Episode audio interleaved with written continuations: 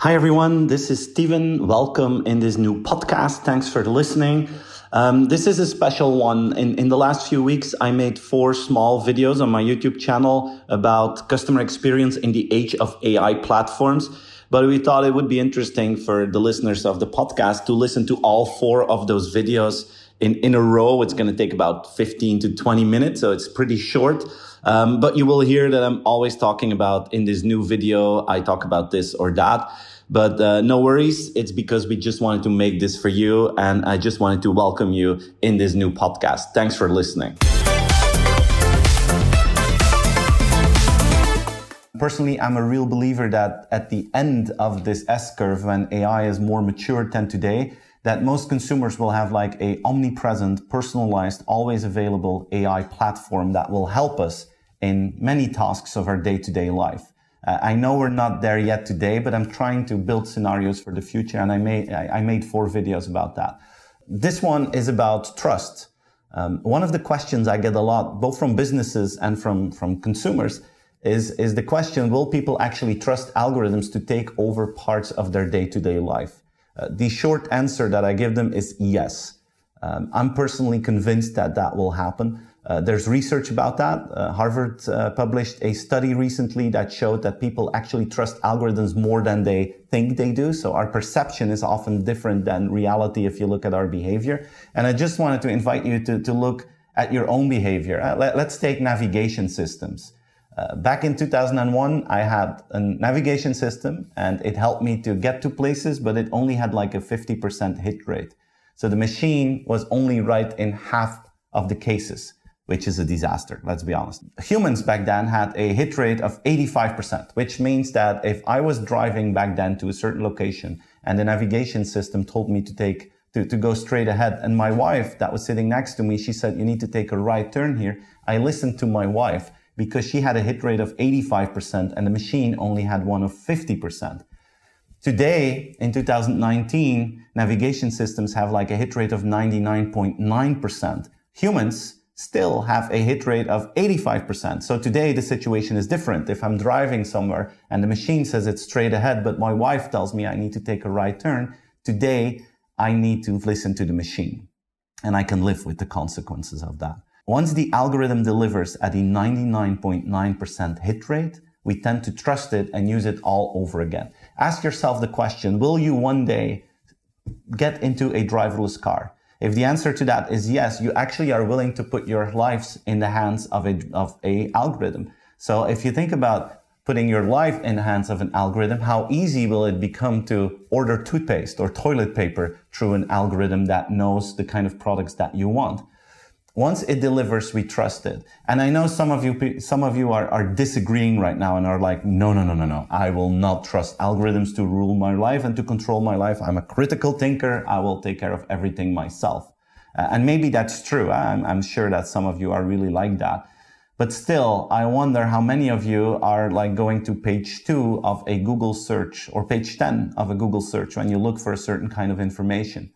Most of us never get there why? Because we know that like the first five links that that machine is giving us is exactly the kind of information that we need.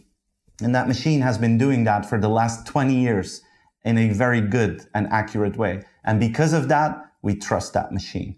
So imagine that you have that same level of accuracy, the 99.9% accuracy levels in some of the day-to-day applications that you have today, like driving, like finding the love of your life, like buying toothpaste and toilet paper. Will you trust that algorithm in a few years from now? I'm convinced that the answer is yes. So, you know, in your organization, if, if you're like running against barriers to invest in AI, and one of those barriers is people will not trust that for God knows which reason, I'm in the other side. I'm in the other camp. I'm convinced that once the algorithm delivers that we will trust it and we will use it. I would like to talk about the impact AI platforms could have on branding and the way that you go to market with your products. Uh, just imagine this. At the end of the next S curve, I'm convinced that the end game will be that we will have a always available, omnipresent, personalized AI platform that helps us in our day-to-day activities. And those day-to-day activities can be purchases, uh, but it can also be education, it can be mobility, it can be healthcare. Um, maybe it will be about finding the love of your life. But let's focus in this episode about what it could mean for your day-to-day purchases. Just imagine that you have a system that is like in an automated way following up on, on the progress and, and the usage patterns that you have with your day-to-day products. Food, beverage, uh, personal hygiene products, products that you use to, to keep your house clean, you know, the, the kind of products that all of us buy every month. Maybe we buy 100 of those products every single month and we need to go to the stock, to the store and buy it all over and over again.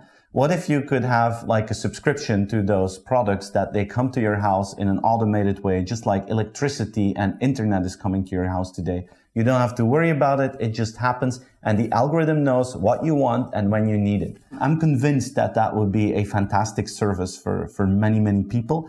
But I'm also convinced that this will fundamentally change the way that we do branding and the way that we go to market because it means that we're moving into a world of automated commerce, outsourced commerce, predictive commerce. I don't know what the term will be, but it's a system where you actually outsource the decision making and the purchasing to a machine. Um, the day that that happens, there will be three kind of brands in this world. You will have a very strong brand, and I will love that brand so much that I will tell the machine every single time that I'm out of toothpaste, I want you to buy Colgate because I'm a huge fan of Colgate. That's of course the best position to be in as a brand where company, where users specifically ask for that brand. That, that's the best situation.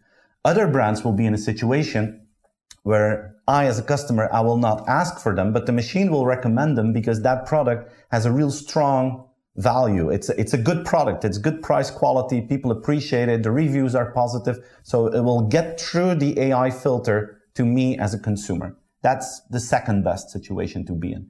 The truth is we're also going to have a bunch of brands that will get filtered out because they don't add enough value in the life of a consumer because their price quality is not good enough and their access to customers may be cut off by a, by a machine.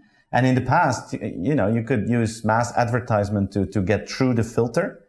Today, it's very difficult to get through the filter through traditional advertising. The only way to get through the filter is by delivering a higher standard in, in products or by a stronger brand identity so people ask for you. So if you look at these three scenarios and, and if you think about what could happen in the future, in my opinion, there's like this window of opportunity for brands now, and it will take maybe three, five, max seven years to, to position themselves in one of those top layers. So I think the, the, the, main challenge for brands is to really get into that emotional level of branding to make sure that people really identify with you and that they really know what the strengths of your brands are so that they explicitly ask for you. And it only will take a few more years to get to that. And if you fail to do that, there's a big chance that many of your brands will get filtered out in, uh, in the next phase of AI in the second half of the AI curve. And I think this is a perfect moment to fundamentally rethink the way that we go to market and fundamentally rethink the way that we do marketing, less in the tactics, probably more into the emotions. This episode is about how ethics will become crucial in a world of AI platforms. Just imagine that you as a marketing person have the power to personalize almost everything you can about a product or a service based on the knowledge that you have about a consumer. And I'm not just talking about the behavior of the past, but what if you can, you know, estimate the mood of someone and adapt your prices or your communication to that? You know, in my opinion, this will become the temptation island for marketing people. The, the, the temptation will be so high to take advantage of certain technologies and make sure that you, you know, optimize your profits and that the consumer will never find out. I think this will be extremely, extremely tempting. And this will be one of the key challenges in the next decade to, to deal with in, uh, in marketing. Just imagine that you can optimize pricing based on the mood of the moment or the information you have about customers. Let me give you an example. There's this company in the Nordics and they are an AI company that works together with the oil industry. And their dream is that when you go to a gas station, that they don't publish the prices anymore, but that you get the prices on your phone. And what they do is they use the existing camera infrastructure to read the license plates of cars. And your license plate is linked to your address. Uh, and your address tells you a lot about your social status in life. And if you add brand of car and type of car to that, you can make a pretty good prediction about the financial possibilities of that customer. So this system can actually assess that certain customers can easily pay up to 10% more than others because they happen to be a little bit more richer than others. Uh, some people love this idea, uh, but the truth is most people don't like the idea that pricing is based on your own possibilities in life. Um, so this this is one of these examples of temptation island. Why don't we add 10% to the price? Because these people can afford it and they will never find out. Um, I, am convinced that if that happens, that other companies will jump on that wagon. Uh, one of my favorite examples now to, to illustrate that is a company called Hopper. It's a Canadian travel app. It's it's actually the most popular travel app in North America right now. And what they do is brilliant. They if you want to book a flight from A to B, they will tell you this is not a good moment to buy your ticket uh, because we know the price evolutions of airline tickets. They've been studying that for like 10 years. And what they do is they send you a message when it is the best possible moment to buy an airline ticket. And the average discount that you get because of that is like 10 to 15% per airline ticket, which is of course a wonderful system because we all know that we're getting screwed by the airlines and that those prices are fluctuating and we don't really understand why. They solve that problem. So this is also personalized pricing, perfect moment pricing, but in favor of the consumer. And this is just one example. But if you think about the potential power that you will get as a marketing person in a world of AI, uh, it's it's it's crazy. It's too tempting. So I believe that in a certain time frame, at a certain moment, we will get the need for algorithm transparency. Uh, like public companies that are on the stock market, they need to be transparent about their financials. Uh, I, I, predict that at a certain moment, those same companies will have to be transparent about their algorithms because today it's a black box. And I don't think the world will accept that a black box takes all those decisions. So experts will have to check that and to make sure that, you know, big companies and smaller companies are, are choosing the ethical route in their algorithm uh, creation to make sure that consumers have a fair treatment. And I think this will be one of the most crucial challenges in that world of AI platforms. I want to talk about how non-technology companies will need to deal with a world of AI platforms. How do you play that game? How can you create value um, where that AI platform is like a partner in the day-to-day life of consumers? Um, there, there are three things that I would like to, to recommend to non-technology companies. The first one is, I think it will become important to become a partner in life of your clients. Uh, today, uh, when, when in, in many of my presentations, I'm talking about how companies need to automate the day-to-day life of their customers. And that's true, but that's just about building convenience. I think what non-technology companies need to do is become a partner in the day-to-day life of their customers, not just sell your stuff. Make sure that you can help your customers in achieving their goals. Uh, if you're in financial services, how can you make sure that you help your customers to achieve their goals? And, and that mindset will help you to move up that brand ladder and make sure that you become a more preferred brand. I think that's one thing. Second thing is you do need technology and you need support to actually be part of that AI um, philosophy and AI ecosystem. I think the truth is for many non-tech companies, it will become more and more impossible to do that on your own. Um, you will need talent and money to get that. And even big companies today suffer with that. If, if you see that BMW and Mercedes, two of the most leading uh, prestigious car brands in the world, very successful, have been around for more than 100 years. These guys are working together now to fight against Uber and Lyft. And not just working together, they actually started a new company together and both invested about a billion euros into that. We're going to see more of that, where companies actually work together, uh, share investments, share talent, because there's too much scarcity in terms of resources, uh, both money and and people. So you need to deal with that.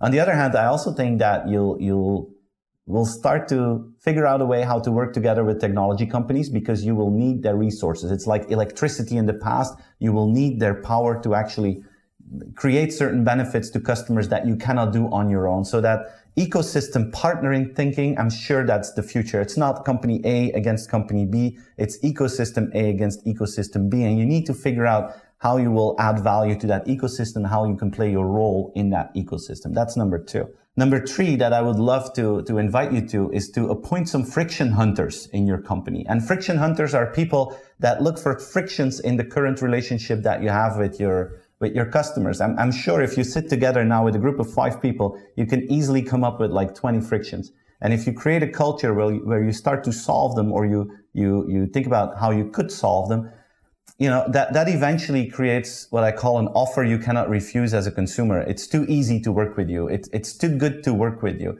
and figure out a way how you can build that route to that offer you cannot refuse.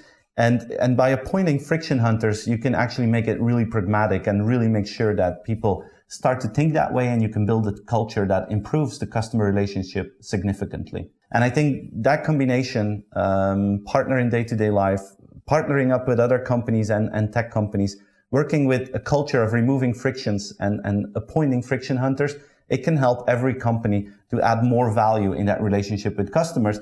And it's exactly that that you need to play a vital role in a world of AI platforms. That's what I had. Uh, for now, this is the last episode of this short series about AI platforms and what it means for consumer marketing. Uh, again, as always, let me know what you think. It would be wonderful to hear your thoughts on that, examples that you love that uh, I should look into. If you disagree with certain things, please let me know. I'm always interested in, in hearing your thoughts. Thanks for watching, and I hope to see you again in one of my next videos. Thank you very much.